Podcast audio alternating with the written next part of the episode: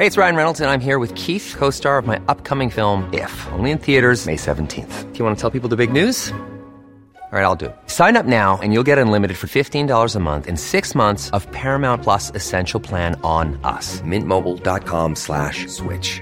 Upfront payment of $45 equivalent to $15 per month. Unlimited over 40 gigabytes per month. Face lower speeds. Videos at 480p. Active Mint customers by 531.24 get six months of Paramount Plus Essential Plan. Auto renews after six months. Offer ends May 31st, 2024. Separate Paramount Plus registration required. Terms and conditions apply if rated PG. Many of us have those stubborn pounds that seem impossible to lose, no matter how good we eat or how hard we work out. My solution is PlushCare. PlushCare is a leading telehealth provider with doctors who are there for you day and night to partner with you in your weight loss journey. They can prescribe FDA-approved weight loss medications like Wegovy and Zepbound for those who qualify. Plus, they accept most insurance plans. To get started, visit plushcare.com slash weight loss. That's plushcare.com slash weight loss. Spring is my favorite time to start a new workout routine. With the weather warming up, it feels easier to get into the rhythm of things. Whether you have 20 minutes or an hour for a Pilates class or outdoor guided walk, Peloton has everything you need to help you get going. Get a head start on summer with Peloton at onepeloton.com. This podcast is proudly brought to you by Monday Distillery. Monday Distillery is a new age beverage company revolutionising the way we look at having a night out with friends. They make sophisticated, non alcoholic beverages that are sugar free and full of social graces. Now you can enjoy a good time, love what you drink, and love yourself the next day too. Stay high in spirits, keep a clear mind. Cheers to Monday. Are you sick of feeling controlled by alcohol? Do you want to drink less? Do you wake up on a Sunday morning feeling really anxious and full of regret? I'm Danny Carr, and welcome to my podcast, How I Quit Alcohol. Hi, and welcome back to How I Quit Alcohol. Today in the Zoom room, I'm joined by the gorgeous, amazingly talented Beck Feiner. Beck was a participant in my last year's July challenge. She is an amazing illustrator. Some of her books include the Aussie Legends Alphabet, which my we'll talk about later, but my kids have that in their bookshelf. If I was Prime Minister, and your successes are huge, so we'll talk about that. Welcome, Beck. How are you? Oh, I'm so happy to be on here. Thanks for having me. I'm so glad to have you. It was really great catch. We caught up recently in Byron. You you were up with friends. That was so great. We went and walked the lighthouse and then did a bit of a nudie dip in the beach together. the highlight of my journey. Oh gosh, that was just a highlight. Like we, you made me get up really early, and I, I oh the high you get. I mean, speaking about alcohol, the high, the natural high that I got from that trumped all anything I've been through with alcohol. It was great. it was a good day. Yeah, it was great. So thank you for coming on. I've been trying to kind of drag you onto the show for a little while. So I'm I'm super pumped to have you on. I love your energy. I love everything about you and I love your whole story. But like everyone in the podcast, can you take us back and tell us a bit about your background and when you started drinking? Yeah, it's so funny. I, I, listen to the podcast and I hear everyone's journey, and I always try and think, oh, is that me? But I guess, you know, as you said, everyone's different. I'm Jewish and I come from a Jewish household. And it's it's a bit of a generalization, but all the Jewish people I just know, we don't generally drink that much. I didn't have my family wasn't weren't big drinkers. I mean, you know how everyone talks about trying to break into the liquor cabinet. I don't even think we had a liquor cabinet. Yeah, right. Yeah, my dad, mm. they were real sporting people. My dad would bust open his one drink, um, you know, at the, the, one beer at the dinner table. And so I grew up, I didn't have that as a, yeah, I didn't fall into any habits from that. I think, you know, we went to high school and I tried to drink. Uh, you know, you'd carry around those, um, we'd walk everywhere. I grew up in the burbs and you'd walk all these miles carrying your like stollies in your backpack. Oh yeah, I remember those. In the free, like it'd be winter, and you'd be you'd be going to a station, like a train station. You have to walk for miles, and you know, with your beers and stuff. And I used to drink it, but not not enjoy it. Almost try and get drunk. You remember those days where you used to try and get drunk and you couldn't? Totally. Mm-hmm. yeah. and, and um and so you know, I think back to that to my youth, and I also the only thing that I do think comes up is that we did used to have these big Jewish family meals. And I noticed my mom, you know, the woman, it was very much the woman put on the meals, you know, it was that kind of thing. And I noticed that my mum struggled with those big Shabbats and those big things. And I and I think, well, I know I could see her sneakily drinking and and she was a tiny woman, so you could tell the effect of alcohol. And seeing her actually arrive at the table quite out of it, and I knew what it was from in my teenagehood. And I think I think that has stuck with me that the way that's the way she dealt with it. And I totally understand, you know, when I became a mother mm. and started doing all that. So that was something that really struck me because, I mean, to give you one more example about the Jewish festivals, we have a Jewish New Year, right? Mm-hmm. And it's just eating, there's no drinking. you pass out at about nine o'clock mm-hmm. from food, from food coma.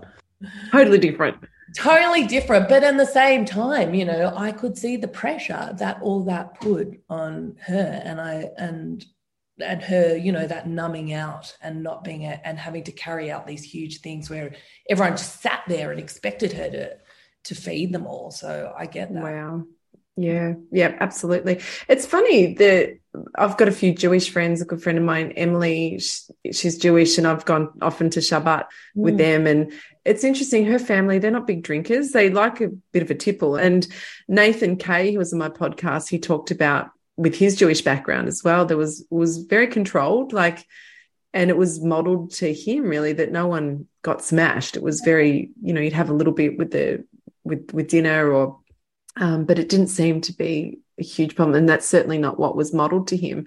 But I also to relate to that feeling of that pressure. And I know that in myself when I'm having like all the in-laws around or I'll have these big extravagant dinners with friends and how much pressure that would put on me. And before I would have got pretty, pretty drunk. Yeah. In fact, I remember doing a, a, sorry, I'm going off on a tangent here, but having a dinner with my friends, we had lychee martinis and just getting absolutely hammered because the pressure I was drinking earlier before everyone got there. And then the yeah. lychee martinis come out and I don't even remember going to bed. I don't even know how my friends, like, they probably serve themselves dessert. I don't know.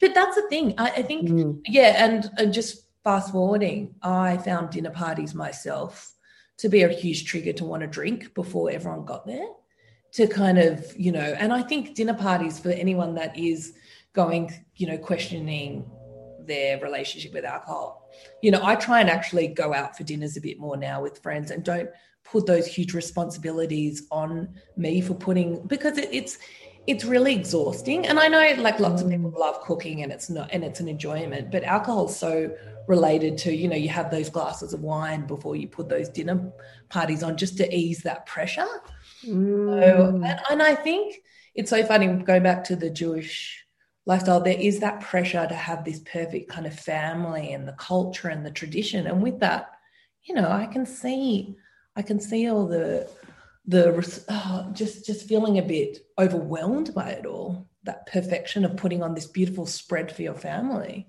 yeah, it's it's a big responsibility.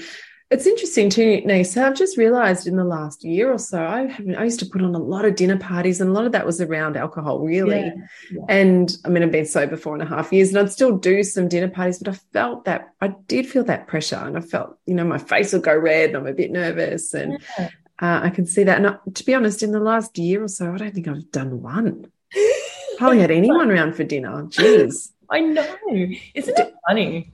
As you got older, I'm sort of jumping ahead here. When you were in your adult years and you've got your own family and you'd have, do you still celebrate, like, would you still do Shabbat and things like that? Yes. I mean, isn't this terrible? But we still go to my parents' house.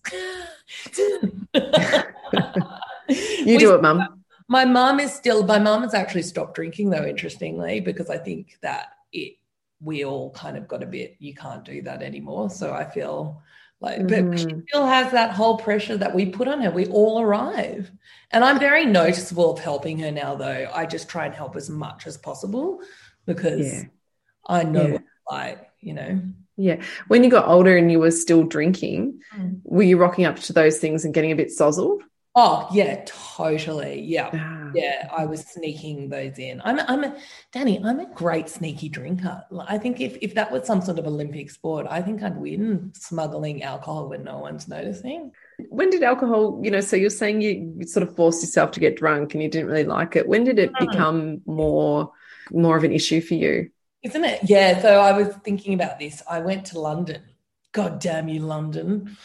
And I started working in the creative industry. You know, I have a background in um, design and advertising. So I was an art director and a graphic designer. And I started going to London and working in these agencies that, that didn't pay you any money, but had a huge um, bar that was always open. And, you know, the pubs on Friday night where you could be asked, do you want a small wine or a large wine?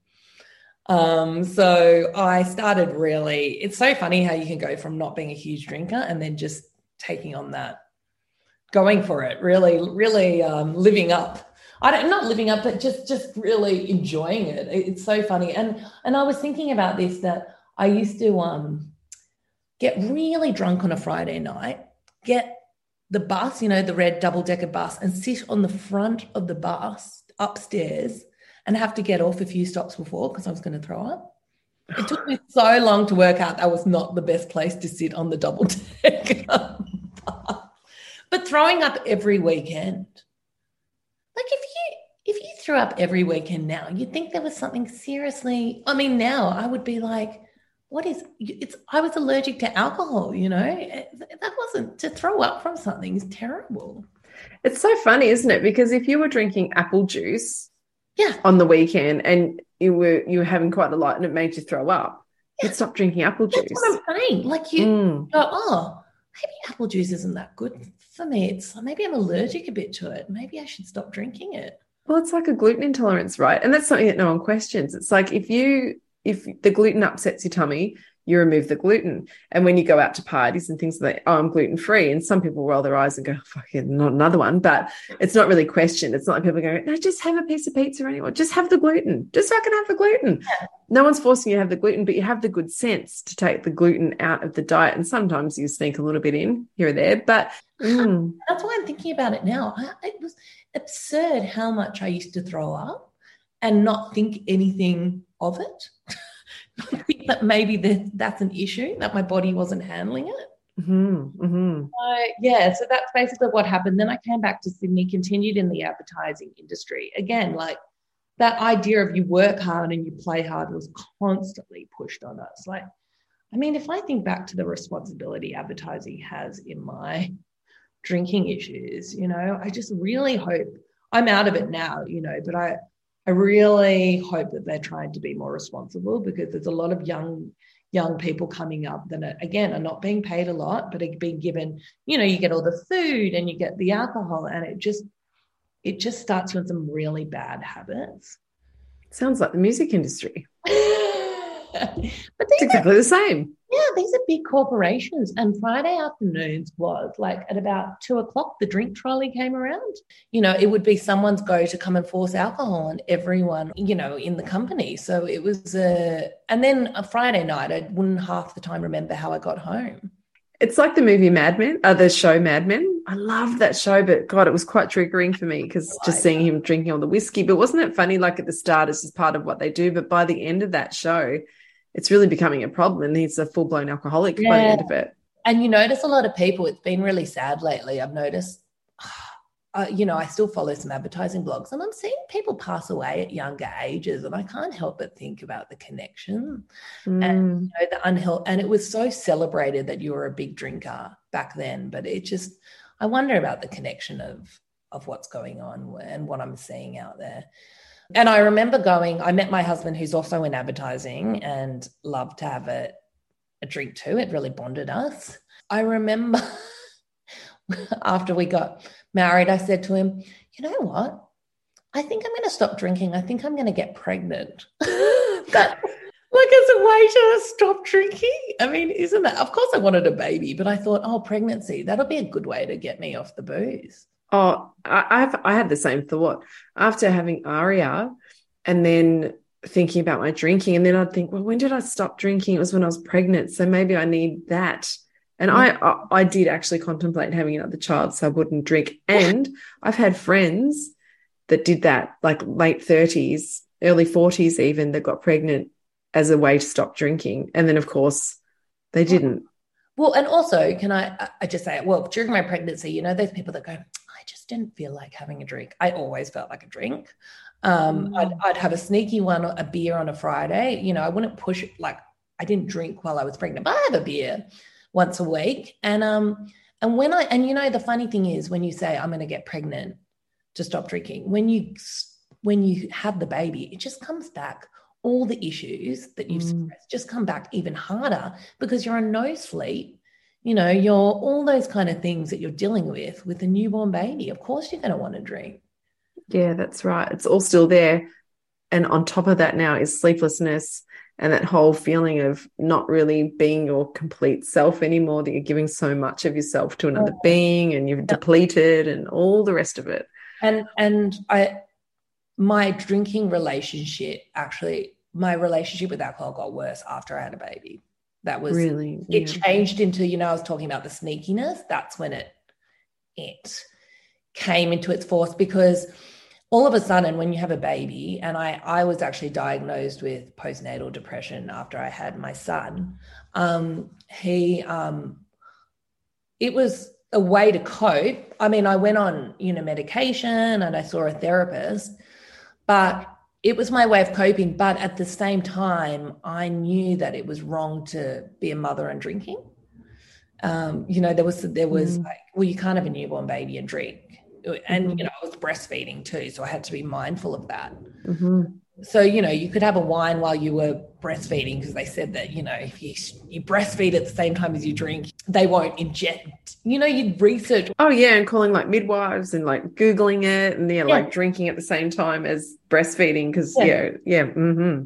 and then and then having that shame my husband used to be at work the whole day you know this long day and you're at home with this baby and i used to wait till five o'clock you know that five o'clock time and you go, oh, I'll breastfeed him before I put him down, you know, at about six. But uh, and um and I'd say I'm just going to have that one glass. That one glass was a very very big glass. Big glass, yeah, totally. It's probably like four standard drinks. Yeah, and and then feeling that guilt too. Did I push it? Did I drink too much?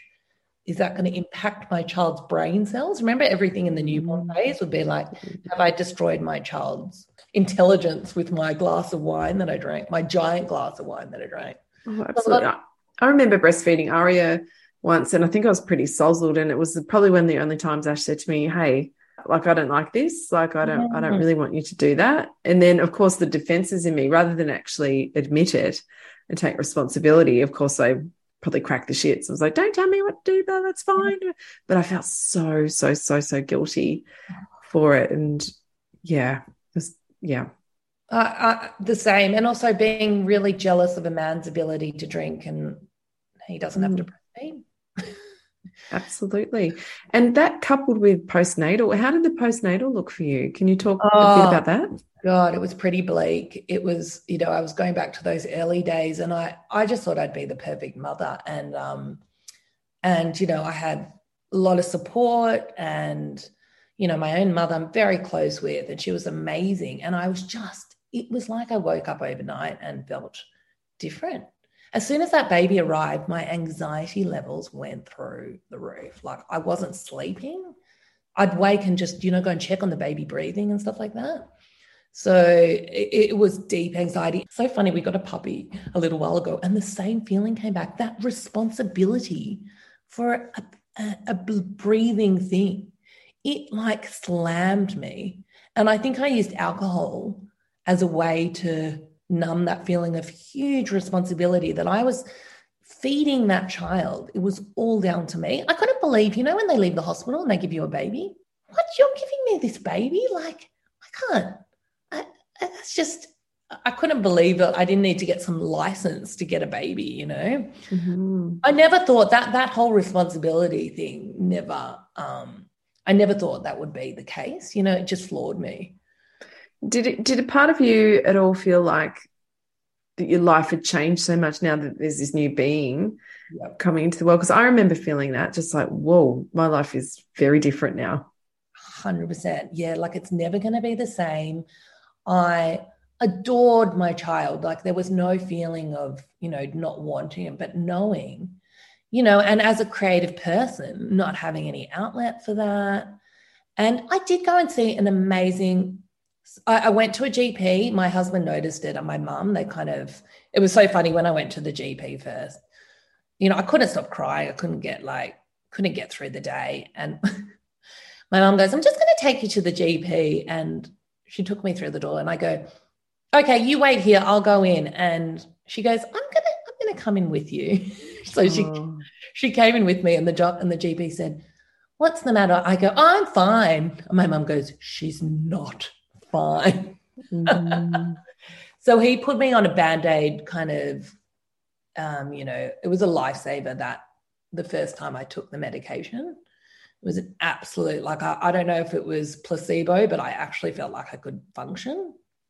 Yeah, and then I went to go and see a psychiatrist. And I say to everyone, you know, if you're going through something like that, go to your GP, get that band aid to, to save you, but then go to see a psychiatrist or someone that can actually help manage it, and which has been really good for me. I'm not a huge advocate, but when it's needed, it's oh, just needed. It really saved me because, I, as I said, there was something just different with me overnight. And also, can I say, mm. go to a a prop, I got all my bloods tested and everything, and he put me on medication that actually the lowest amount that I could. So I was on a minimal amount. He found the right one for me. And it wasn't like I was spaced out or anything. I could function. The only thing I do think about, and I wonder if you have any knowledge about this, um, he never talked to me about drinking on that, on the medication. Yeah, often they don't. And sometimes this is a thing that when you go to a doctor and they're just prescribing you that, they're not actually talking about other things that could be going on.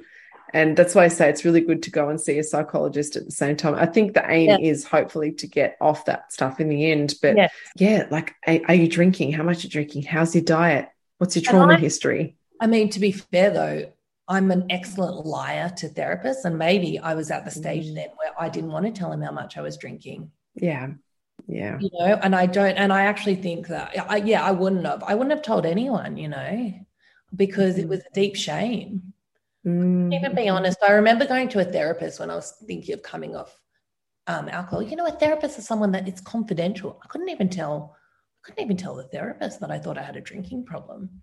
Oh, but so many people. There's heaps of people I coach that that they haven't like if they've been seeing a therapist that haven't told their therapist and like you should tell the therapist like they're not going to judge you they're they're a professional but there's so much shame wrapped up in this whole problem with alcohol. I, I just wanted to talk to you about this shame because I really, really, it's a huge thing that I've gone through with this whole alcohol journey. So when I, I'm just fast forwarding. When I thought I was having all these blackouts, which sometimes I think could could that have been associated with the medication? I don't know. You know, there's all these things that I think about now.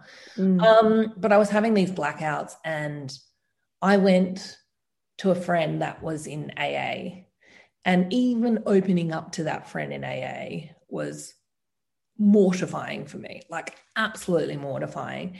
And then I went to an AA meeting and I was, oh my God. I mean, the idea of going to that AA meeting was like, again, the thought of someone seeing me there. Anyway, and I just, all those kind of things. And I just, it was just, it shouldn't be like that. And, it was, you know, what was great about you coming to your group when I found you? I started saying, I'm doing a challenge. and I just feel like that was just such a funny, it's just a reframing, but I can almost tell people I was doing it because it was a challenge. It was, it's a really interesting thing, which I've actually started ever since doing your course. I've just done with the shame. It's amazing how it can be so shameful and then it can just go. It can actually, and it's something I'm proud of now it's something that I think that's the great thing about being with a group of people that are on the same journey that you can have the conversations and be really quite honest and it drops the drops the shame. yeah. Right. Which is the point of this podcast, right? Yeah. yeah. It's so mm-hmm. funny because I think AA is incredible, but for me, it was too much of a label that I couldn't handle. Mm. Um, so mm. it, it is an interesting one where yours felt more um, accessible for me to be um, mm. I feel like it was more nor- it was not I mean what is normal, but it just felt it felt less shameful basically. Yeah, that's what I got. Yeah. Also, just just dialing back to the antidepressants, you know, it's such a funny thing that you know taking antidepressants, but alcohol is a depressant. I know. You know, so it's it's almost counteracting the point of even taking the antidepressants in the first place. I know, and I wish I had yeah. more knowledge about that. And I wish that yeah. maybe they'd say, "I don't know if you're drinking or not, but this is what's going to happen." because they didn't yeah. know. And maybe they thought I was a newborn, a new mother, and I wouldn't have any issues with alcohol. Maybe that's why I was never warned. Yeah, perhaps. I don't know, but it's definitely something that should be brought up. And I, I, I would love to read more about it and and work out if there was a deeper connection with what was because at the first. So when I um, it saved me those antidepressants at first, but then mm. as as time went on, you know, I still was dependent on alcohol and as I said, I went, I was in a career after you have a baby, I was, I was like the star of, not the star of advertising, but I was in a really good position. Mm-hmm. After I had a baby, my, um, I wasn't the golden girl anymore. Because, oh, wow. yeah, in advertising, you kind of have to do these all nights, you know, these pitches and everything. And I couldn't pull those hours. And I was kind of, you know, it wasn't their fault. They didn't know how to handle me. This was 10 years ago. It's so funny that they still didn't know how to handle women in advertising. It was a very different world. So I wasn't given the work. I was feeling that frustration. You know, I had a toddler and I just was like, I was coming home and we, you know, we'd have lots of alcohol and I was sneakily getting the bottle at the back of the, like, you know, and I'd, I was having my own alcohol, but my husband couldn't see my bottle. Right. Yeah. Yeah. Yeah. Yeah. That loss of identity, which can happen in motherhood, that suddenly you know you're you're not the star of it anymore suddenly you're the star of this baby's life and that's about oh, it i know and i remember you know going to a mother's group and being mortified to sit with a whole group of mothers like i was like this is not me no one no one asked me what i did as a career like i was this we all just talked about the baby i actually dropped i'm the most sociable person and i dropped out of my mother's group because i couldn't handle that just label of me as this mother mm. and, and i would get home after work and i would um yeah, and I would not happy in my career, and I just have to put the baby, you know, dinner, bath, all that stuff, and I'd numb out on alcohol. I wasn't present. Yeah. Some of us, you know, there's that hierarchy of needs that um, I think Tony Robbins talks about this quite a lot. And one of those for some people is significance. Like some people just have a higher need for significance, and that doesn't make you a bad person or a, that it's someone with a huge ego. It's usually to do with your, your upbringing. But if that significance is important and that's been stripped away, if your significance was through your job or or whatever, and it's been stripped away through through motherhood. I mean, you are. It's funny because you are so significant to that one being. Mm. Like you couldn't be more, you are the most significant person to that baby. Yeah. But you're not seeing it through that lens. You're not seeing it like that. And it's like, I guess that comes to with this identity. What, uh, yeah, how we view ourselves is my identity just Beck, this person who's this star in the advertising world. Well, you know, who am I? When you take that away, it's like, who the fuck am I? And if we haven't done that inner work on ourselves, yeah, that's i think that could be when we come undone. That's why it's so important to really know who we are and connect to ourselves. Yes and i think the lowest point um, in that stage of my life was when i felt i didn't have significance. I always this is terrible but when i was little i thought i was mm. going to be famous. I had this like this vision of myself being and and i remember crying to my husband saying, I thought I was going to be more. Like I had such big dreams for myself. I mean, such an idiot to think that I had to achieve everything by I was 30. I always tell people when I talk about my mm. creativity and my new journey, once I'd had these babies, and these babies actually forced me to the wonderful thing is they forced me to get out of advertising, which I actually wasn't that happy in. It was too much pressure. And and discovered, you know, this incredible new chapter in my life that I never would have. I took the leap when I was on maternity leave with my second daughter to do my new career, and the and yeah, and I never would have done that. But oh, the the the feeling of having no worth and with that child, it was yeah, it was deep, and alcohol was the answer.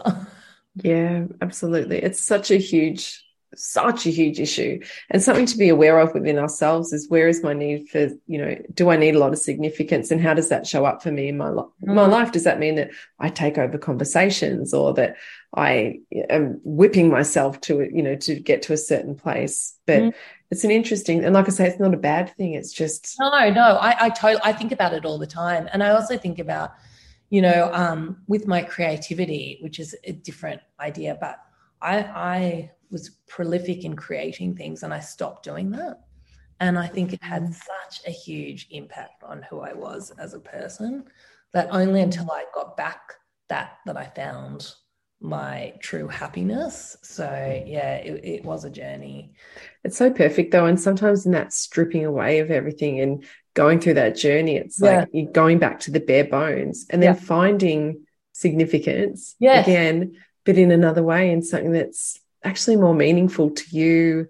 It's something that's achievable that you can do mm-hmm. from you know i don't know if you can do it from home with a baby but you know and this whole new thing sprouted out of that. I always say to people um i basically i think after going through childbirth you suddenly feel so much braver. And and that's what happened mm. with me. I basically you know that the problems with alcohol hadn't gone away but i got to my second um, baby and i was like fuck this, I'm not going to wait around anymore. And I started making what I actually kind of got me a publishing deal and all those things was my Aussie Legends alphabet, as you mentioned. I, I kind of got this idea and I started just making it. I put it out on social and it went quite viral. And it, it just, it just, um, yeah, it was it was amazing. My life changed overnight. I was actually freelancing in an advertising agency and I just walked out. I said, I got to go. I'm going on the television tomorrow.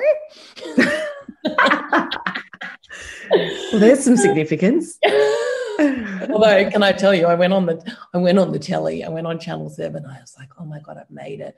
And you know, in Channel Seven, they've got these windows that people can look in. Yeah, yeah. There was just one homeless guy with the trolley watching me, and I was like, oh, I'm not that like not that famous. But isn't it funny too that it was after we'd been working together for a while? I'm like, oh my God, I've got your book. And our friend oh. Jordo brought it over for one of my kids' birthday parties when we are in Bali. Oh. And uh, that's so funny, isn't it? The full circle. But yeah. so tell me, and we'll get more to the the artistic stuff later. But at the crux of your drinking, Mm. At, at, the point where you're feeling the shame, you know, mm. perhaps before you joined the challenge. How was it? How did it oh, look for you? I know I, we haven't talked about that. So I was, as I said, I was um doing. It was getting to the stage where I never drunk during the week. I actually stopped that, and I was really proud of myself for stopping that.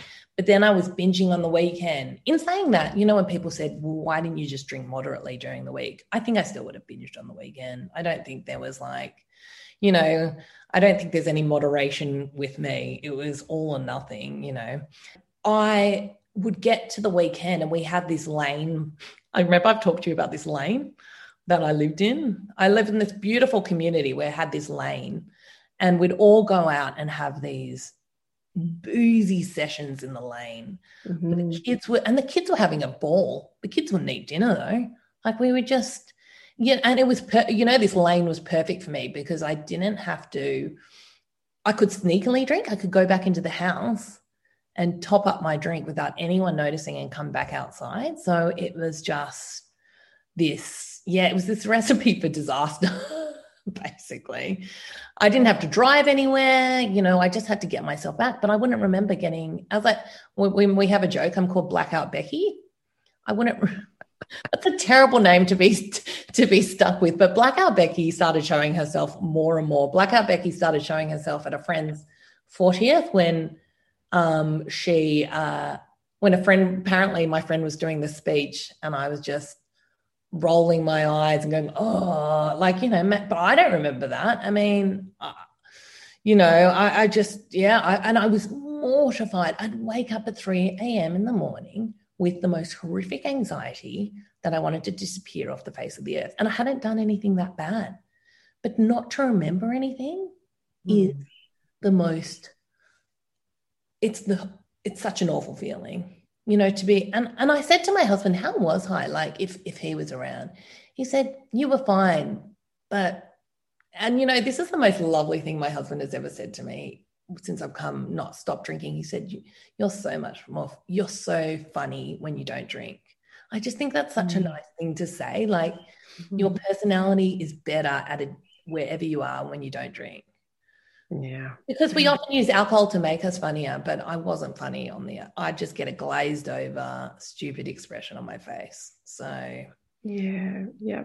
I've got a friend who she's fucking hilarious. And she would be funny with one, you know, one or two, but she was funny anyway without yeah. it. But then it would go too far. And then she was she was just fucking annoying.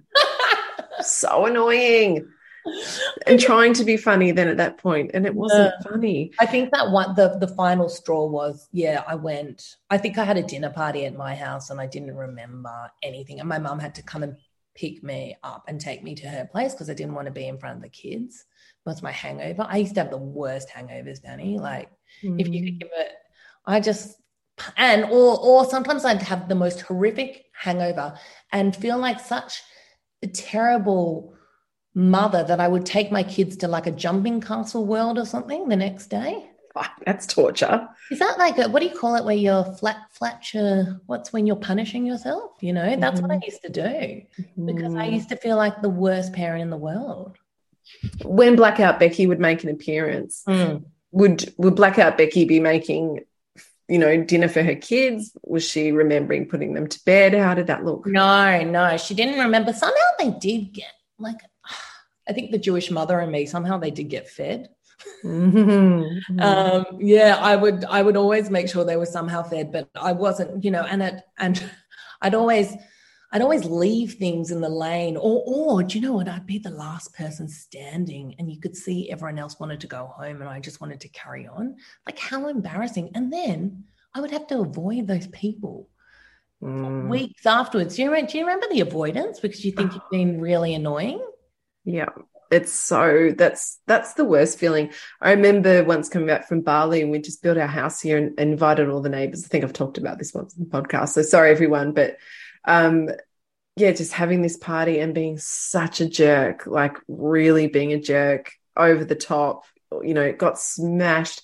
And I was just too embarrassed to even come out of the house yeah. for weeks. And you know what? I don't ever think I did anything that bad, but I wasn't myself. I didn't remember, and I just found that mortifying. And since I've stopped drinking, people go, I didn't, oh, didn't have such a bad problem. Like I've had so many people say that to me, and they were like, I was like, you have no idea, first of all, the sneakiness that was going on between me, you know, how drunk I was actually getting and not showing you. And also, I wasn't myself. I knew I wasn't being who I like this the wonderful person I could be. And I was really ashamed of that. Yeah, there's something really important in that statement as well. When people say to you, but you weren't that bad, mm. that's got nothing to do with it because that's their opinion. What's important is your opinion of yourself that yeah. matters. And if you are waking up at three in the morning and feeling like, I don't like this feeling, it doesn't matter if Joe Bloggs down the road says you weren't that bad. It matters how you feel. Yeah, uh, exactly. I mean, when you want to disappear, like that that feeling when you want to disappear at 3 a.m., it's mm. the darkest, lowest point of your life. And you know that something seriously has to change to yeah. like get out of that, you know. It was it was a really, really terrible ter- and that anxiety would last for a few days. Like it was it was the same anxiety as the postnatal, you know? It was that same it was all same kind of thing. Yeah. Yep. So how many of those events did you go through until you were like, oh, I went through a few, didn't tell anyone about it. And then I tried to, before I did your challenge, I tr- I did five months of that old white knuckle, the old white knuckle. Oh, chestnut. Ah, yeah. love that. And I did pretty well. But then, you know, as I said, as I explained to people who are just going to stop drinking and not actually do the work, as you say, I'm like, oh, you can't do it. It's too hard. You start remembering all the the things you're missing out on. Your brain is not that strong to get through. It's all this deprivation. It was just depriving myself. So I did five months before your challenge, and then we we sold our house during lockdown, which is an achievement in itself when you have to clean the house for one person walking through the house. Um, and, with, and someone brought over a beautiful bottle of champagne, and I was like, woo! Mm-hmm. You know what though? For anyone that slips back off the bandwagon again, it's such a great because I thought I could moderate in my heart even when I was doing that five month, and it was so good to to slip off to realize I I couldn't. Like it was, it's almost like you have to do a trial run. Absolutely, that can be the greatest gift in yeah. though in the slip ups. It's it's that realization, and mm. every single time I speak to someone that's had a slip up, mm. okay, well this can be a good thing. Like reframe how you see it because it's actually it's like a big awakening of like you know, I can't just have one. Yeah. I can't just have one. It's not going to work for me. Or I can't just have a bottle once. Yeah. It's going to come back in. And God, fuck, I had so many false starts before I this, know. this whole journey. Like, because sometimes you think you've made it up that you have a problem with alcohol, don't you? Like, mm. you, oh, maybe I was just going through a really shit time. And maybe mm. I can properly. And then, you know, it was for me, it was that sneaky behavior. I just couldn't believe it. It felt like I was shoplifting or something like that. I was my husband would leave the room and I'd run over to the liquor cabinet and fill up this glass. And I was like, who? I could watch myself doing it going, who are you?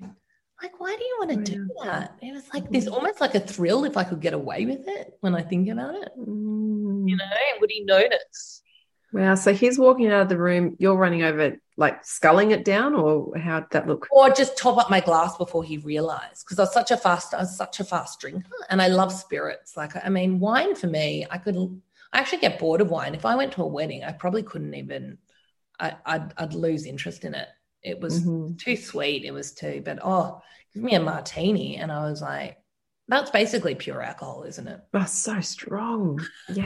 I didn't actually taste it being that strong. Isn't that weird? Yeah, Come wow, that's that really little girl that couldn't drink alcohol to the one that could just drink like gin tasted a bit like water. I remember going to New York to visit Lyndall when she was living over there, and we were both still drinking heavily. And I went and had my first Cosmopolitan. Is that oh, the one they have on Sex in the City? Yeah, and I thought, well, yeah. I'm in New York, I'm going to do that. And, you know, yeah. because I'm feeling so fabulous about myself. And fuck me, it was so strong. Like, oh, and in New York too, like they just give you so much spirits. I remember going to New York with my husband. We never got wine because you could get so much more spirits for the um the amount of money you paid. Yeah, right. Yeah, yeah, that's so true. That's I'd never thought about that. Oh, but we, a lot of these television shows have a lot to be bloody to answer for because, you know, Mad Men. Can you just do a whole podcast on the amount of alcohol in television? I know, just like I was watching that show a while ago, Working Mums, you know, the lady with the oh, lip. And cliche, the lady with the lip. That's I love her though. She's gorgeous. Yeah, yeah. But all the drinking in that show, I'm like, holy shit. Like every scene, you know, the mums are coming home and they're pouring wine and pouring wine and pouring wine. I'm like, wow. Cliche of the drink and, and how to handle every situation with a glass of wine. I, I can't handle it. I feel like maybe we should start counting when we see it in a show, how many times we say it. Yeah, it would be a really good thing to do because it's and I'm just not talking, so there. Mad Men is that kind of they were that was that environment. I'm talking about today, like this mm. in today's shows.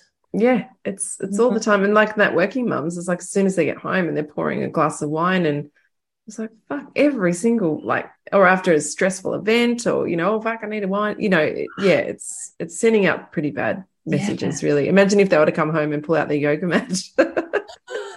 and it's so funny, you know, now that I um I always say that I've I've flipped it where mornings, you know, more you're the same. Mornings are your um night times now. And the, the joy I get from doing exercise or, you know, all those kind of things on my on my Friday afternoon drinks, you know.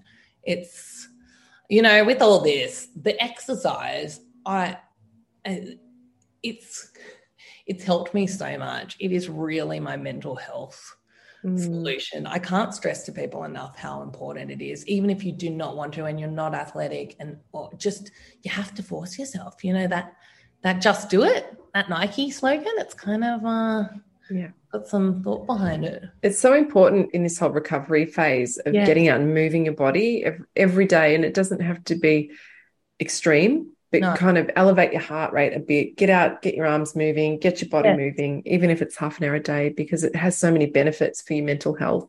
Yes, it, it really has helped me through it. And before I used to, you know, I used to do this terrible thing where I'd have a big night, probably like force myself to throw up because I didn't want to have a huge hangover the next day. And mm-hmm. then panic and then go to the gym and sweat it out. And I'm like, I've just changed my whole like way of not punishing my body, but but exercising as a way to kind of fuel me and make me Mm-hmm. a more balanced person. I've always during um when I did have that creative um success, I really struggled with um dealing with the highs of it. Mm. And uh, you know, I've always been addicted to those highs. And yeah, I've had I've had to learn so much how to balance those highs out because with those highs, I was celebrating too much and then I just come crashing down. It was a Mm. really it was a roller coaster. managing your highs and your successes in Mm. sobriety is really interesting. And we talked about it before we started the podcast. Like, and I've talked about it before. Like, when you have a moment in life, like buying a new house or Mm. a record deal or getting huge success with one of your books or whatever that is, Mm. and having to reframe the way in which we celebrate. And often doing it with alcohol, it's always like have have the champagne, Yeah. and then you have the champagne and you of course you have more and more and more and then you feel like shit the next day and so you're feeling terrible when really you should still be on a high from celebrating your success Yeah. And also bringing that high to a more manageable, like a, for me, it's managing my highs a bit more. Like I, it's too hard for me to be at those huge highs. So, Mm, like, my whole thing at the moment now is just to be, it, it might sound a bit boring and you don't get those, you are going to get those highs still, but just learning, I found it too out of control. That's how I Mm. went. It felt too huge. I didn't know how to wrap myself around it. I didn't want to gloat to anyone and go, oh, look at me. I just, and so that's why I numbed it. But now it's like with meditation, which has been really important for me, Mhm. it's bringing my slight ADHD down to a more manageable. manageable level. It's too hard to be on those highs. Like it is, it actually makes me feel crazy. so Yeah. it's it's just that constant is you know when I, I'm always kind of trying to get that middle ground now. It's my Mhm. my um my life's aim because yeah i think i've always been on this roller coaster and it's you know with the binge drinking is a huge part of that roller coaster Yeah, it's so true. I think for me now, if we celebrate something or if there's been a huge success with something, Mm. you know, sort of like feeling like, oh, yeah, like really feel it in your body and, and let it move through. yes but come off it. You know, you can feel yourself come off it and you can still really enjoy it, but you don't need to keep that high up there. You don't need to keep it going and going Yeah. and going and going because that's not normal. and, and do you remember with alcohol I, I don't know if you were the same but i'd drink and i'd get to a really great place you know that like buzz and i would just try my hardest the whole night to keep going and going and going because i Mm, knew that the drop off point was going to be awful like yeah. I wanted to delay that feeling of feeling like utter shit and my also my my thoughts coming back to me. Mm, So I would just try and get and I think that's what ended in the blackouts because I couldn't handle it. My tolerance to alcohol was really high, but I would just try and try and try and to keep going with that high and it was imp- it was just I mean, how can you keep going? It's, it's going to come crashing down. what goes up must come down. I know. At some point, it's got to come down. And that's probably why we end up going. uh, Just something flashed in for me there was just that towards the end for us, you know, buying bags of Coke and things like Yeah. that because Yeah. you're wanting to keep that high going. Oh. Yes. It's got to stop at some point. earlier, starting ear- yeah, and and knowing that the next day you're going to have that terrible hangover with the kids. I just wanted to delay it. Like it was just this terrible feeling. That's why I was the last person standing. hmm Yeah, exactly. Because you're just trying, yeah, you're just trying to keep it going. Yeah. So, okay, so I'm just getting a picture here. So it was sort of more for you, it was more the weekends. You get through the week, but the weekend just hardcore binging, oh yes, blacking out, waking what- up hating yourself. I'm working super hard during the week, like just Mhm. mashing things out. Like people have always said with my Instagram, and it still is my case. I am prolific. Mhm, that, that for me is me, and it, it. I love generating work. I love getting it out there. mhm. you know, maybe as I again that ADHD kind of like manic personality that I love doing it. But yeah, and then crashing on the weekend and not knowing how to handle it. That was just what it got to. It got more and more of these big nights where I went, I, I need to do something about it. And your as I said, your podcast, and I'd listened to all these American ones, and I just found I just couldn't relate to them. It was the first time that you, um, I listened to yours and I felt I can speak to someone, uh, and you know that you gave me this outlet. There was, I could, there was some way I could contact you after the podcast too. I found that I was like, oh my gosh, it was, it was incredible. It was, it was just life changing, Danny. Oh, that's so good. That's so good to hear. What was the alcohol doing for you? What was right about it? I think I touched upon it earlier. It was letting me deal with my emotions um, from the weeks. And it was also giving me that encouragement to go out and socialize. I am like, I people say to me, I can talk to a pole, right? I mean, I probably could talk to a pole, but put me in a social situation. And sometimes I was so drained from the week that I needed that like pep up to get out there. Oh, and wow. I, yeah, I needed that like that elixir to kind of push me out into that social um, stratosphere. So, if you were to rewind the clock back, if you were to tune, if you had really truly tuned into what you needed mm. when you got home from the end of that week, what would have served you better? Oh, well, what I do now, which is a yin yoga class. Wow. Mm. Oh my gosh, for anyone, a yin yoga class at 5 p.m. is better than any martini anyone has ever served me. You know, that calmness I walk away from. I, I mean, I would, you think that you're drinking and it's calming you down, but it's just, it's just suppressing all your emotions. And then you'll come out at 9.30 and have a huge fight with your partner. That's right. And you're not listening, you're not tuning in and saying, What is it I need? It's actually pushing you, like you said, it's pushing you into a different stratosphere. It's pushing yeah. you into a place where you're not even conscious anymore so it doesn't really matter yeah. you know but it's it's taking you so far out of what your needs yeah. actually are.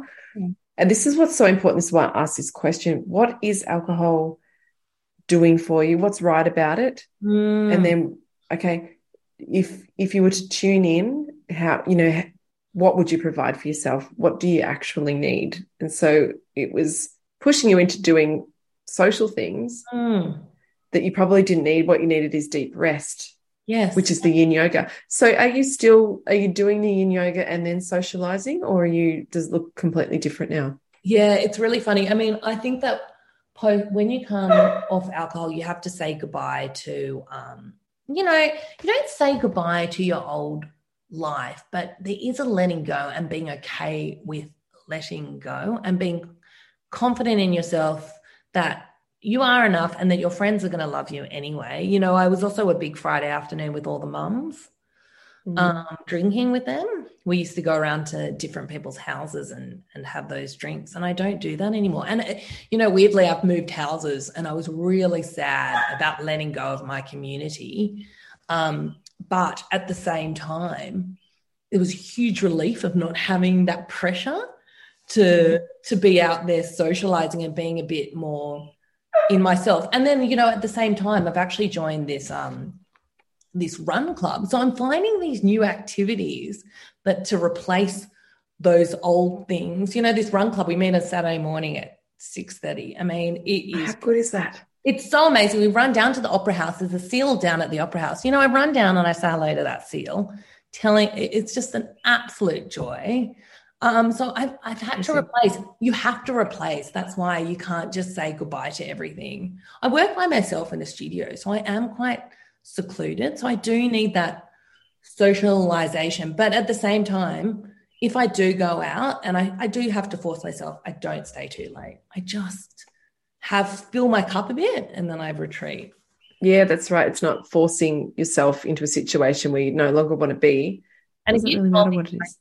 survived like I could have survived longer than two weeks not drinking. I would, it, I, I, couldn't even fathom not drinking for two weeks. And wow. now I can't deal with ever going back. It would just be.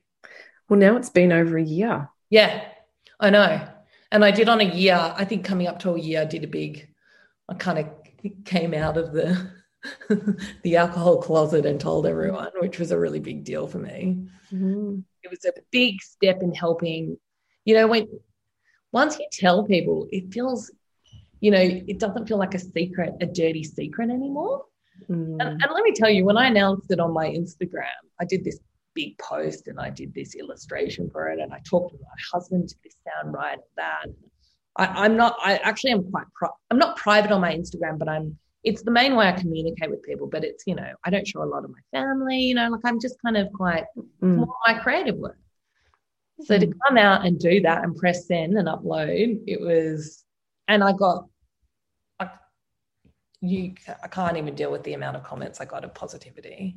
It was so well received. It, it was amazing. Was crazy. And I, it was also a great way of telling everyone I'm not drinking anymore. Like people invited me to dinner parties, you know, you have to go and tell people. And then mm. now, like, I just announced it. So I never have to make up those like awkward, they know my story. It's really good. And I just, you know what? When I went and dropped my kids off at school, people coming up to me and going, oh, I just saw you on social. That was so good. And, and I also said to people on it, reach out to me. And, and so many people reached out with similar issues. I just That's amazing. Yeah, that was a really, you know, I know it's it does make you feel better, but helping others, you know, what you what you do, mm. it's just it's really it just takes you out of yourself. Mm, absolutely. And I just loved how well received it was. And it, it's, it enables people to go, wow, there is other there's someone out there that was struggling as well and look at them. Tell me how you feel like how has quitting the alcohol affected your creativity? Because some people worry that their creativity will diminish if yeah. they stop drinking. Look i was addicted to those like so i would have these big binges and then binges and then um and then kind of go really hard you know in that same way to punish myself to go i'm not going to lose my creativity and mm-hmm go really hard on the tools, like, you know. And so I was, look, look, during my worst time, I was probably the most creative. I came up with heaps of stuff. I just don't think I could have. I, I saw towards the end, it's starting to um, wobble. It, mm. it, it, the, it wouldn't have been held up that much longer without mm-hmm. a good, like, without a proper breakdown or something like that, because you can't burn that candle on so many ends, you know. Mm. I was. Yeah, something's got to give. Yeah, it was it was going to give pretty soon. It felt like it was like starting to fray. Um, and I I but at the same time, yeah, I could I could still keep churning it out. So it wasn't stopping, but I could see it it coming to an end. yeah, yeah, absolutely. There's one thing I wanted to talk to you about because I've brought it up in the podcast before. I've brought it up with my coaching clients about this time that you had, it was during the challenge where you put out into the group, fuck, help me. I'm feeling really wobbly because you had a big event that was going to be on this ship or a boat or something like that in the harbor. Yes. Yes. And you were worried. And I remember you saying to you, uh, it's not just the going out and being at, on this boat, mm. it's the whole getting ready and this ritual of going out and like doing your hair and having champagne or whatever, yes. drinking along with that. Can you talk to me about that? Yeah. That whole episode? Yeah, so I, am a terrific preloader. I am um, very good at, I was, sorry, I was a terrific preloader where I loved having a few glasses. If it was on a Friday afternoon, that would be even better because I love Fridays, Saturdays, meh. Fridays, they're my um, that was my joy, and so I um, would. So I knew for this occasion, it was one of my first times I was going to be. You know, I felt really raw and exposed, so um, I think we talked about in the group, and I just went and bought myself this whole new outfit. I love that like clothes are not meant to make you feel better. You know, you should be um, feeling good at the start. You know, you should feel good within yourself. But I think in those early days, you've just got to do whatever it takes. You've got to throw money at the situation if you can, and and make yourself feel as good as possible. Because I just I needed to get that. I needed to get that joy that I was I was missing initially. I was really missing that. Um, you know, going out with my husband, having some drinks at a fun party and dancing, and I was just worried I wasn't going to have that same joy. So I actually rocked up. I looked fabulous. Mm-hmm. Got told that I looked fabulous, which I also slightly enjoyed. And then, you know, the trays of champagne started coming around on these boats and stuff, and I was like, oh. But then I I really quickly got over it. It's it's funny. It's that initial like if you can kind of last for that first initial thing at the party, it slowly that that terror starts to die down you start feeling really good about yourself and not freaking out too much. And then the key is not to stay too long. You have a few while you've still got that energy. You know how I needed energy to go out? I have that Mm. energy, but it's not going to last that long. And Mm. so that boat docked at a at a dock, and I bloody got off that boat, and I had a great two hours of eating delicious food because I never used to eat any food when I went out. That was my um, that was my issue. That I just used to not that I not any eating disorder type things. I just didn't feel like it when I was drinking. Like Mm. would, um, maybe in subconsciously I would think, oh, I'd fill up too much and I wouldn't get drunk. I probably thought that. Mm. But um, yeah, and I, I felt fabulous. We had some really great photos on the boat. I talked to some people and then I got off that bloody boat. You got off the boat. And it was a Mm. joyous, short experience. It doesn't have to be that all nighter you had, Like- Mm. but it can still be a pleasurable, shorter experience. I love everything about that. I remember asking you, well, what would you normally do? And you were like, I'd normally go buy a new outfit. And I remember we there was this conversation within the Facebook group, like, well, go buy the new outfit. Yeah. And so you did. And I love that, like where you said, make yourself feel good. So if it's even if it's going to get your hair and makeup done, Mm. if if that's accessible to you, or doing your own hair and makeup, or getting a friend to do it, yes. or get a new outfit if you can, even if you go down to Vinnie's and get yourself a new outfit down And there. You don't have to, like, you can go to Kmart, you know, like, I'm not talking just something yeah. fresh. Change it up. So you, so you've got something that makes you feel good. Yes. And it's also putting on, you know, it's interesting with the alcohol, it was like an armor I put on myself, right? So Mm. I was putting on just a different, a different costume. It wasn't an Mm. alcohol costume. It was like this, you know, we all, you know, what I wanted to project. And yeah, and I just think it worked really well in that situation. And you know what's interesting? I don't now need to buy an outfit always. I sometimes do, but it's that idea it, it doesn't it, it as i become more confident i haven't had to rely on it as much which is great Yeah, and that's often what happens.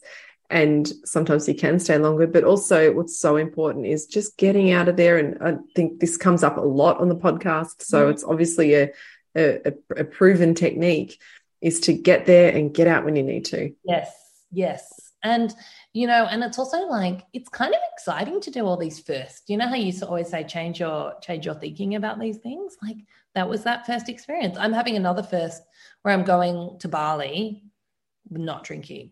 Mm-hmm. And i'm going to change the way i think. It's hard but i'm going to go this is a first. Like let's celebrate me doing this without being shit-faced in bali. You know mm-hmm. i had to get on a plane the other day and i loved having a glass of red wine on a plane and i was you know i was a bit sad but and then i changed it and i thought well i've survived. This is a new milestone i've accomplished you know And think about how hydrated I'll be when I got off the plane. you know what's fabulous too when you go out and people will notice this because your skin looks so good now Mm. you actually you when you put an when you make an effort to go out now when you stop drinking you look great Absolutely. Yeah, we do.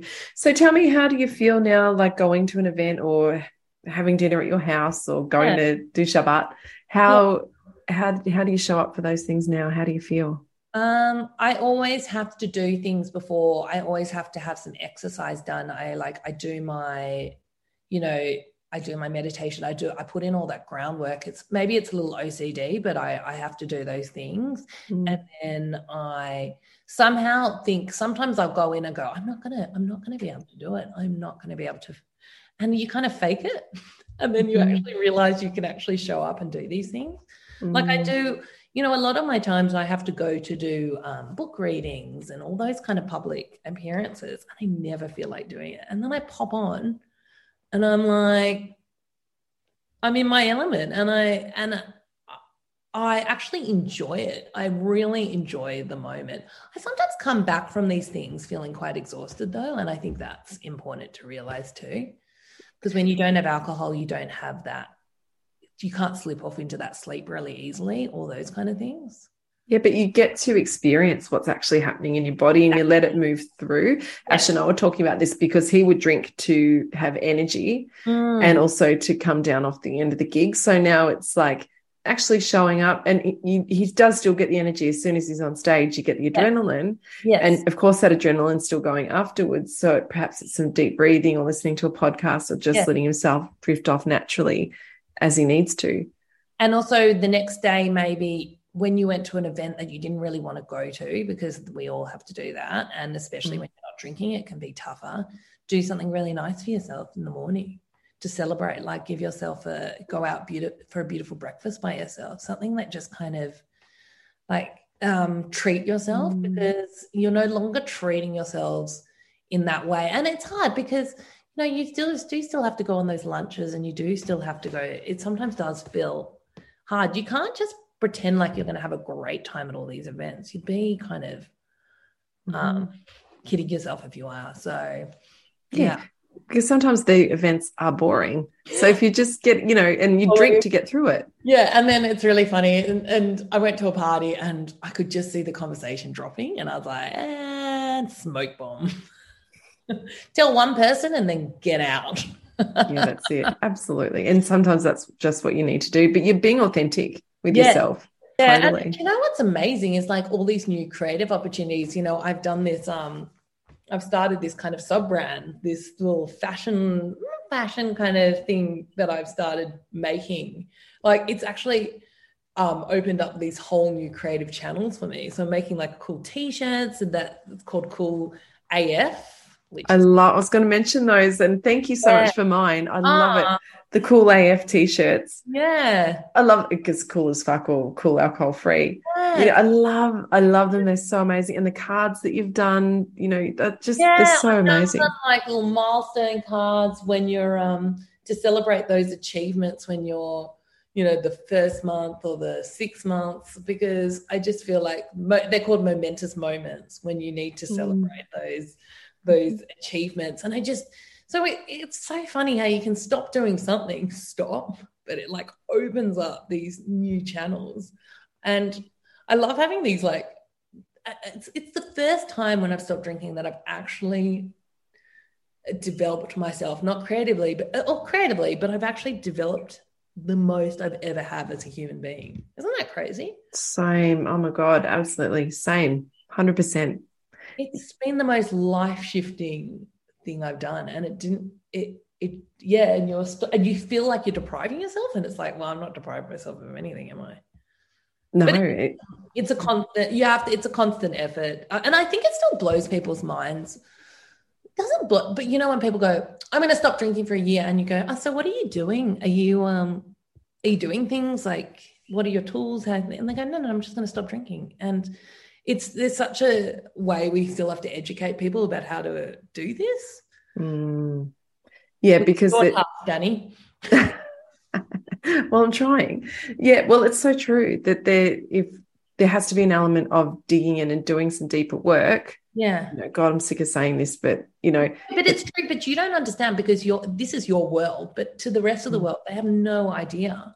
Yeah, yeah, and it makes it easier and more enjoyable, and then you do start to develop more as a human, and Yeah. then opportunities arise. So that's just what happens. I know, and uh, and you don't have to read like as I said, I'm not a big self help reader, so I just kind of try and to get the information when I can, and I don't have to be the wisest. It's really funny when I was coming on your podcast, I'm like, I'm not wise. I do no reading of this stuff, and you're like, doesn't matter.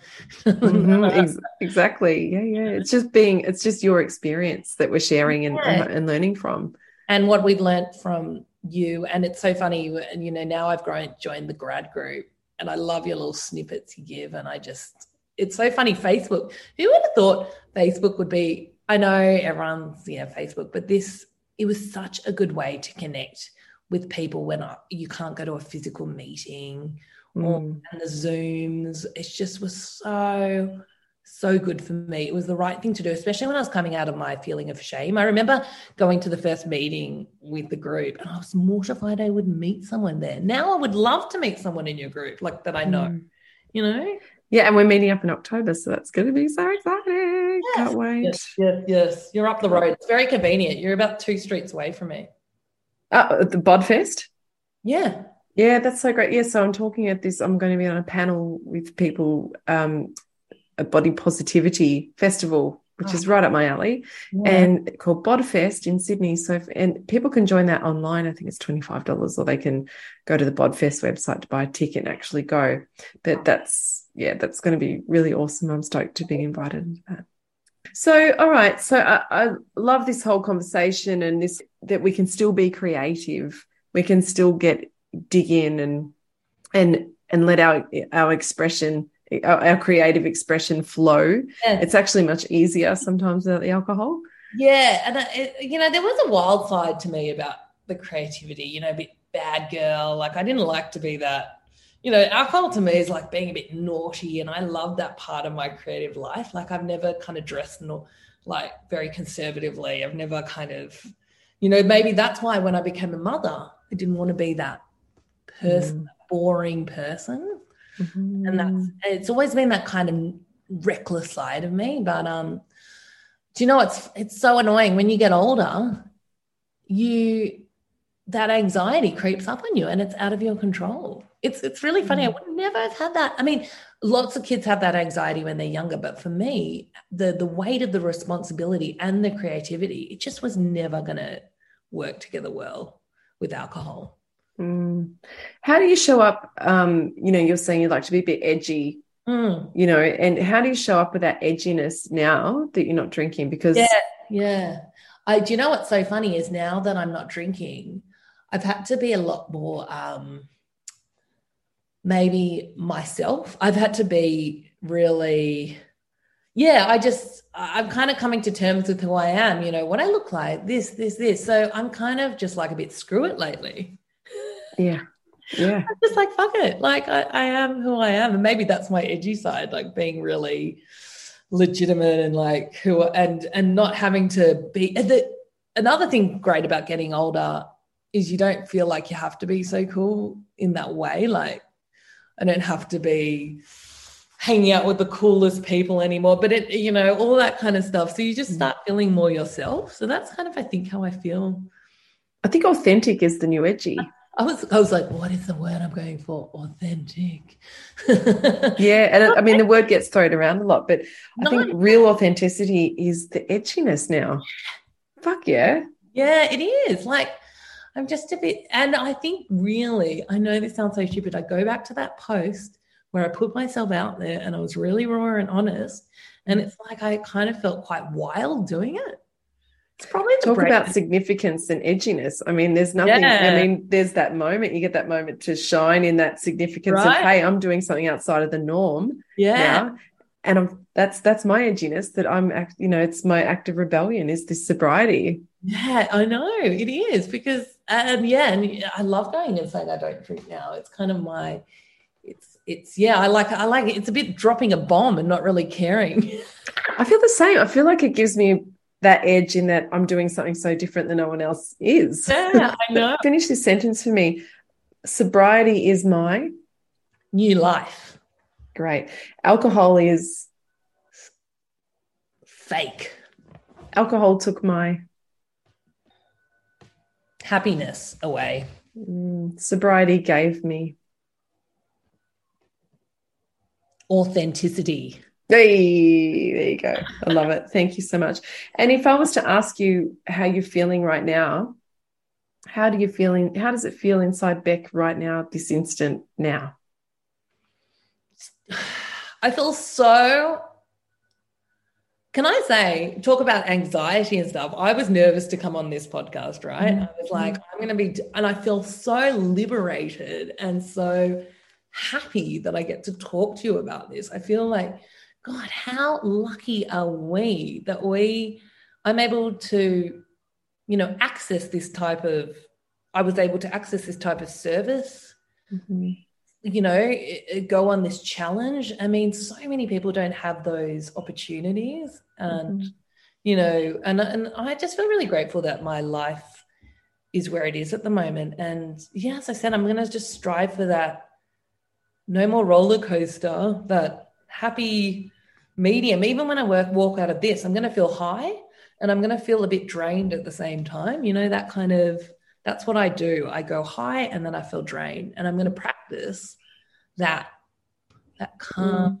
Mm. I'm trying to invite too much chaos into my life.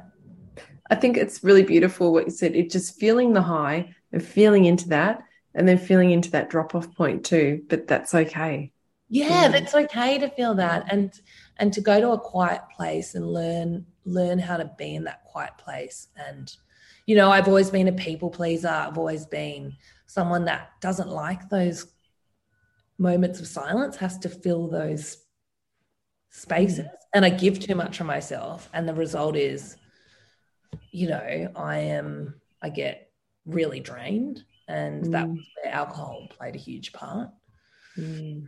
So I'm, it's still learning about it though. God, you know, I'm still learning. So beautiful, Beck. And if you could go back and talk to, you know, Beck, first time mum, newborn baby, oh. struggling, oh. what would you say to her? I think about her all the time. And I also think about Becky struggling in her 20s to find who she really was. Like, I li- I just feel like saying, and I say this to anyone, you can be, you know, what I am now is I feel really fulfilled with what I'm doing at the moment. And it doesn't just have to be work, but it can be anything. And my, all these things, these, you know, successes, if you call it, all they, they came a bit later. And I just like would just say to her, just hang on. They're gonna, this is not who you are currently. You can always change you can mm-hmm. do something when you're 80 or 90. You know, look at some amazing people like Jane Fonda and all those people out there. It's like, just don't be, don't. I was just so dejected at a stage, and I just wish I could see what it was coming to me in the future, how amazing it was. Even when I was probably going to go down a worse alcohol, like, you know, I was going to have more problems with alcohol and all those kind of things. I was just going to come out that other side it's it's so true that you don't know what's around the corner. Ash says this all the time. You don't know what's around the corner. So hang on, it's not going to feel like this forever. It's not, and you know you don't. And you know to all those people who are listening in their, tw- why do you have to achieve everything in your twenties? It's just so ridiculous that like mm-hmm. pressure. Because there's just we get better, and and also I finding hormonally, I'm also balancing out a bit as I get older too. It's like a nice thing as I enter my 40s and you know all that kind of thing. So I mean, I know I've got to go through menopause. I just feel like I'm softening a bit. It's great, you know.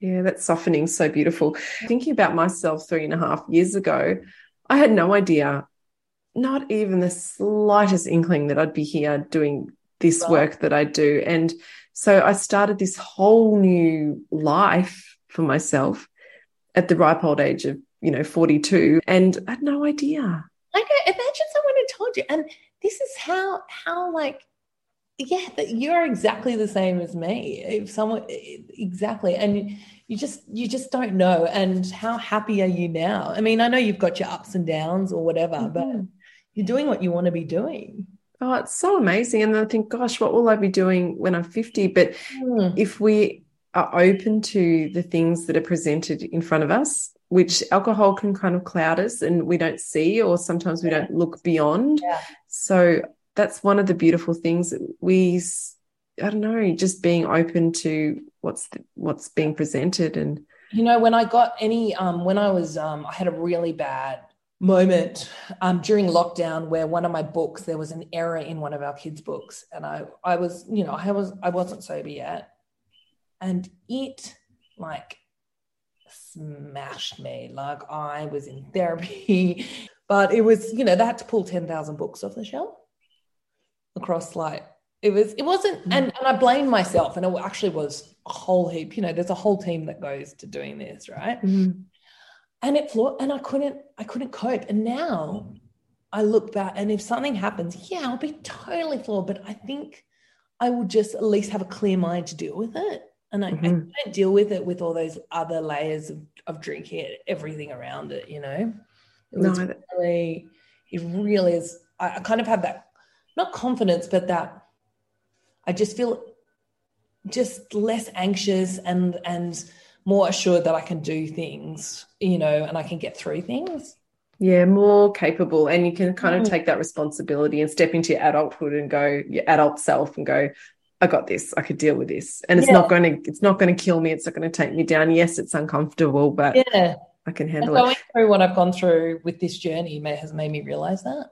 Yeah, it's funny. Alcohol to quote my Jewish friend, you know, it makes life. Oy you're, vey. you're schlepping. You're schlepping. You're schlepping alcohol. Oy vey. uh, it's Meshuggah. That means it's crazy. Um, Mm, And the schlep is real, you know, when you've got Oh. the rocks in your backpack, as Ash says, and you're Yeah. schlepping up the fucking hill, yeah. and then you get rid of the the the rocks in the backpack, and then what's the Jewish word for not schlep? Well, no, it's actually really funny. There's only complaining words in the Yiddish language. it's really funny. It's, there's a lot of there's a lot of oh my god, that's who we are, but we own it. that's why we're so funny.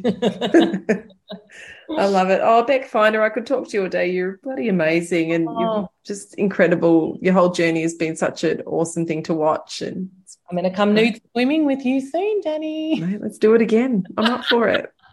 You put it part of your challenge, and then at the end, you have to go nude swimming with Danny.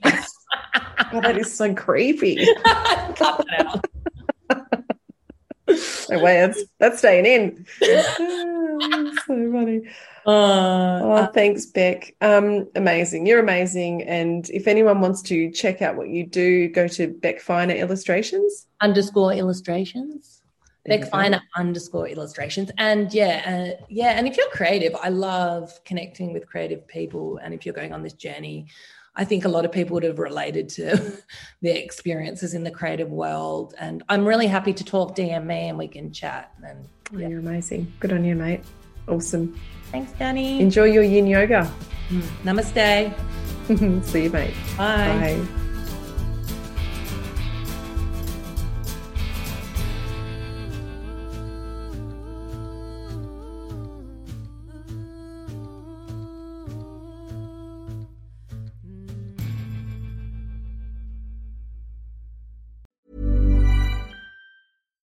If you're looking for plump lips that last, you need to know about Juvederm lip fillers. With Juvederm Volbella XC and Juvederm Ultra XC, your lip look, whether it's subtle or bold, can last up to one full year with optimal treatment and no additional maintenance. Find a licensed specialist and see if it's right for you at juvederm.com today. That's J U V E D E R M.com. Add fullness to lips in adults over 21 with Juvederm Volbella XC or Juvederm Ultra XC. Do not use if you have severe allergies or a history of severe allergic reactions, or if you're allergic to lidocaine or the proteins used in Juvederm. Tell your doctor if you have a history of scarring or taking medicines that decrease the body's immune response or that can prolong bleeding. Common side effects include injection site redness, swelling, pain, tenderness, firmness, lumps, bumps, bruising, discoloration, or itching. As with all fillers, there's a rare risk of unintentional injection into a blood vessel, which can cause vision abnormalities, blindness, stroke, temporary scabs, or scarring. For full important safety information, visit juvederm.com. Planning for your next trip? Elevate your travel style with Quince. Quince has all the jet setting essentials you'll want for your next getaway, like European linen, premium luggage options, buttery soft Italian leather bags, and so much more. And is all priced at 50 to 80% less than similar brands. Plus, Quince only works with factories that use safe and ethical manufacturing practices. Pack your bags with high-quality essentials you'll be wearing for vacations to come with Quince. Go to quince.com slash pack for free shipping and 365-day returns. Imagine the softest sheets you've ever felt. Now imagine them getting even softer over time. That's what you'll feel with Boll and Branch's organic cotton sheets. In a recent customer survey, 96% replied that Bowl and Branch sheets get softer with every wash. Start getting your best night's sleep in these sheets that get softer and softer for years to come. Try their sheets with a 30-night guarantee. Plus, get 15% off your first order at bollandbranch.com. Code BUTTERY. Exclusions apply. See site for details.